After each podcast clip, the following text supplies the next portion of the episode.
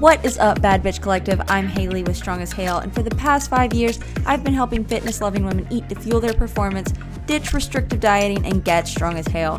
This podcast is your ultimate destination for unfiltered conversations about nutrition, training, mindset, and so much more. With a mission to create a culture of empowered women who embrace their strength, live confidently, and prioritize their wellness, I am so honored that you are here. Now, let's jump into today's episode.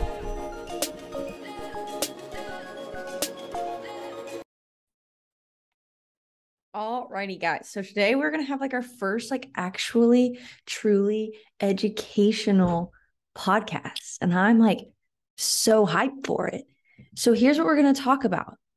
We're gonna talk about protein, which is my favorite macro of all of them. It is also the most trendy macro right now.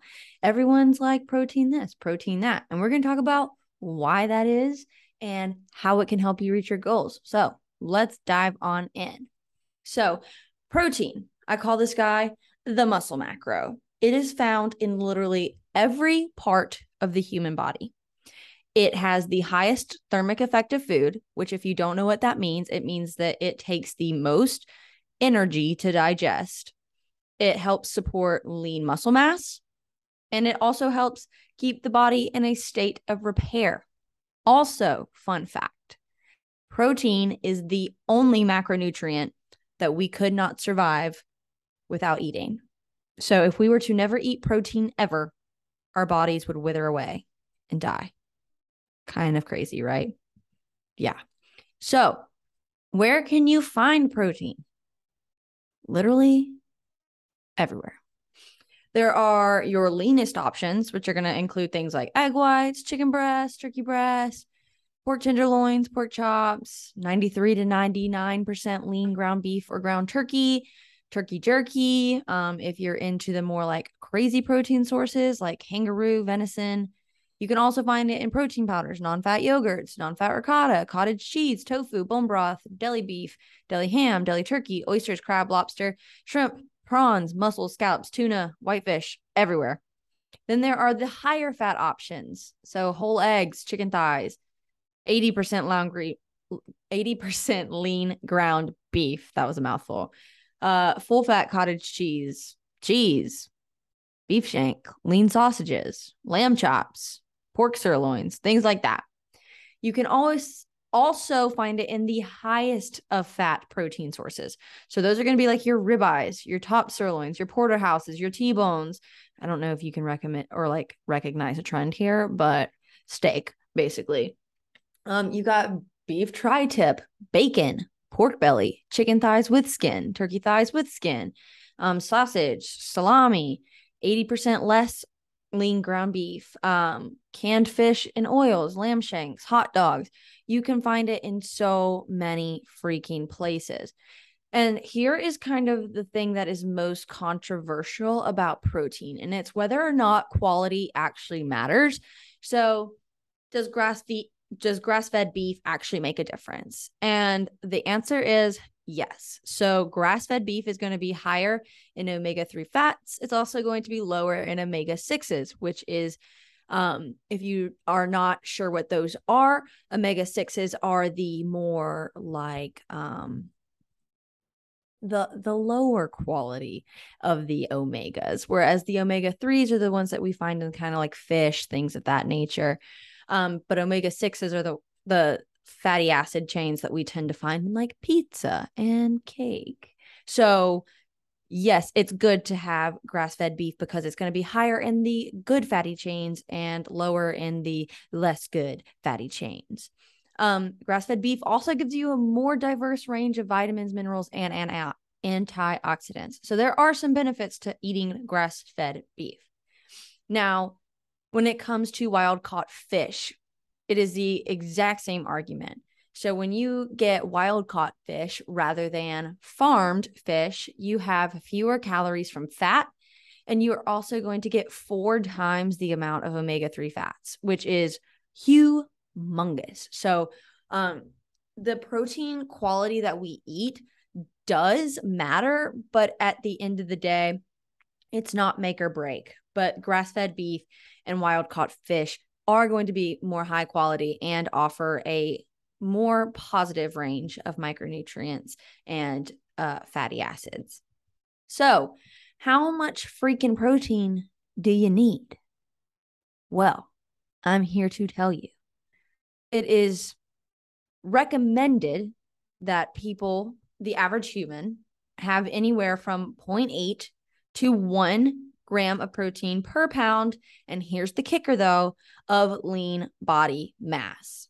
So if you are looking to lose weight, say for instance, you are a female who is 250 pounds, you do not need to eat 250 pounds of protein because that would not be supported by your lean body mass. So we would want to either one, do an InBody and see how what the weight of your lean body mass actually is, or we can do an estimate from like a goal weight or something of that nature. Um, so if your goal weight would be like 185, um, then we could give you 185 grams of protein. That would be a more accurate and a more personalized amount of protein for you. But for all of my female CrossFitters out there, it can be recommended to have anywhere between 1 to 1.2 grams of protein per pound of lean body mass. And this is because we are trying to support your body and your muscles as you are doing strength training and high intensity interval training. Okay. So, CrossFitters, you should probably be at at least one gram per pound of body weight. Um, towards that 1.2 grams per pound of body weight if you are training at an elite level. And so now we get into the ever the everlasting question. Protein shakes. Which ones are good? Which ones are bad? What do they do? So, there are four basic protein shakes that we're going to talk about. Number 1 is going to be BCAAs. This is referring to branched chain amino acids, which are leucine, isoleucine, and valine. They go directly to your muscles for utilization instead of going through the liver. So, this makes them really useful for quick strength, growth, and recovery. Then there is whey protein shakes, or the basically the most common protein shakes. And that is because whey protein is quick digesting and contains all nine amino acids, including the ones that are in BCAAs. So this makes whey protein shakes the best for providing quick protein to your muscles, both pre and post workout. So let me just reiterate this. If you are regularly drinking whey shakes, you do not need BCAAs. Having both is basically a waste of money. And the nutrition supplement industry knows this. So when you are buying both, you're basically just double dosing on what you are getting in a whey shake. Then there is casein. So, casein is slow digesting and slow releasing. It is not good for pre or post workout, but it is perfect to take right before sleep to enhance the recovery process throughout the night and result in maximal gains. Then there is collagen, the most famous and the most trendy of them all. Collagen is the most abundant type of protein in your body.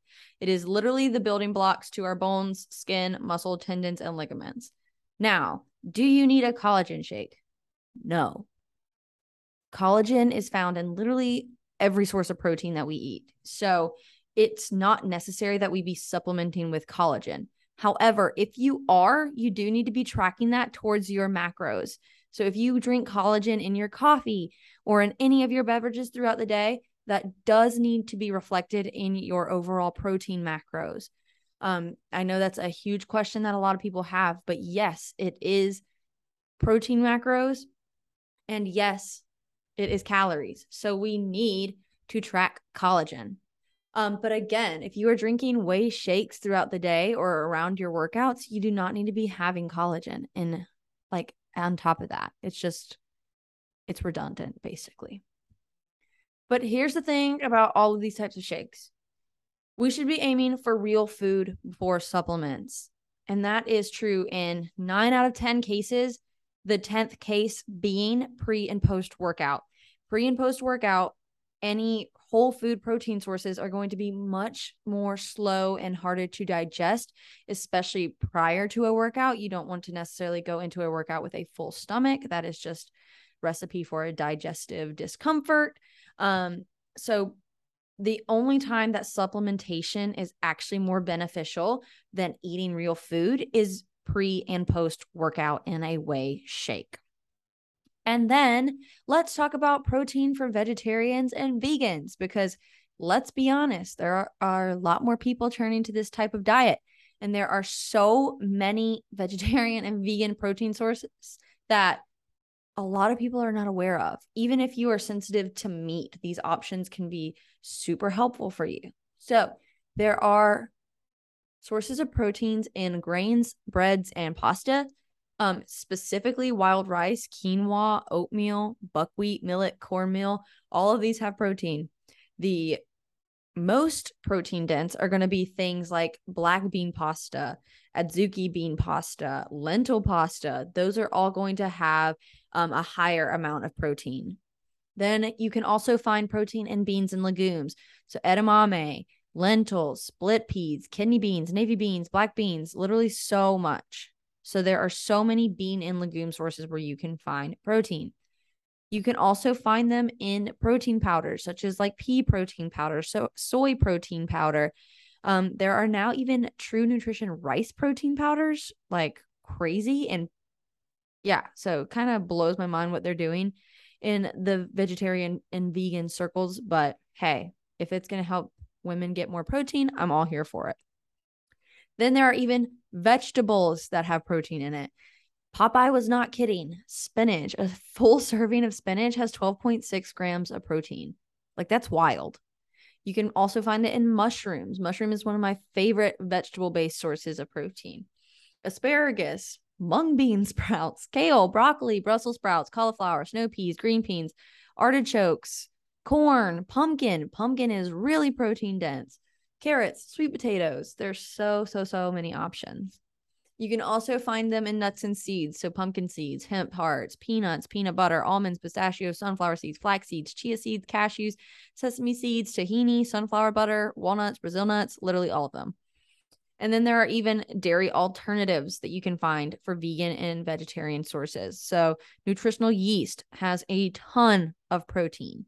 Flax milk, has a ton of protein. Soy milk, soy yogurt, Daiya yogurt, almond milk, cashew milk, cashew yogurt, hemp milk, Daiya cheese. Like they all have protein in them. And then there are lastly our meat alternatives. So like seitan, Boca burgers, tofu, um, Tofurky is a big one. Tempeh, vegan egg, Amy's black bean burgers. Um, and now the what is it even called? I forgot what it's called. The Impossible Burger.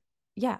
So there are so, so, so many places where you can find protein as a vegan or a vegetarian. And then here are just a few of my favorite protein hacks, easy ways to add extra protein into your diet. So, number one, add protein powder. Seems really simple, right? But for yogurt, um, ice creams, pancakes, add protein powder. It will literally give you an extra source or an extra serving of protein. Increase serving sizes. Serving sizes for most proteins for um like per a 2000 calorie diet is going to be 112 to 113 grams. So instead of e- eating 112 grams of chicken, try eating 150 grams of chicken. That is an easy way to increase your protein. Add egg whites. Egg whites are super protein dense, super low in fat, and are a great way to bulk up any protein snack. Here's one that's really going to be a kicker make protein a snack. So instead of having crackers and cheese, have crackers and cheese with deli turkey. Easy way to add protein. Um, eating Greek yogurt. I don't know if you guys know this, but Oikos Pro Greek yogurt has 20 grams of protein per serving. That is literally like a fifth of most people's intake. So that is a great, great source to get Greek yogurt. And then last but not least, top it with cheese. Cheese, yes, has fat in it, but it also has a very good source of protein. So If you are having like spaghetti, top it with some fresh mozzarella and you'll get an extra dose of protein. If you're having um what's what's an even what's an even a food that you put cheese on? Um a sandwich, put cheddar on it and that's going to be an extra 6 grams of protein right there. So there are tons and tons of ways to get in extra protein even without necessarily adding in meat unless you just want to. But that is going to be the conclusion of today's episode on protein. It is super filling, it is super awesome. It helps us increase satiety in our diets. There is just so many benefits to eating protein. However, I will add this caveat before we sign off. Um, a lot of coaches are pushing more and more and more protein. If you are already at body weight and protein, you are probably okay unless you are training at an elite level, then you're probably good. Even if you are eating 80% of your body weight in protein, you're still probably good. Um, so though they are really, really pushing protein right now, just take that with a grain of salt that if you are already eating between 0.8 and 1 gram of protein per pound of body weight, you're good. You don't need to increase anymore again, unless you're training at an elite level. But yeah, that's everything about protein, our first educational um, podcast with the Bad Bitch Collective. So hopefully this helped. Hopefully this clarifies some of your protein questions. Um, if you do have any more questions about protein, please just DM me on Instagram at strong.as.hale and I will answer any and all of your questions. But for now, see you guys next week. Thank you so much for tuning into today's episode. Hopefully, you got some value. If you did and you want to learn more about how Strong as Hale can help you achieve all your health and fitness goals, DM me on Instagram at strong.as.hale for more information and I'll be in touch. See you next time.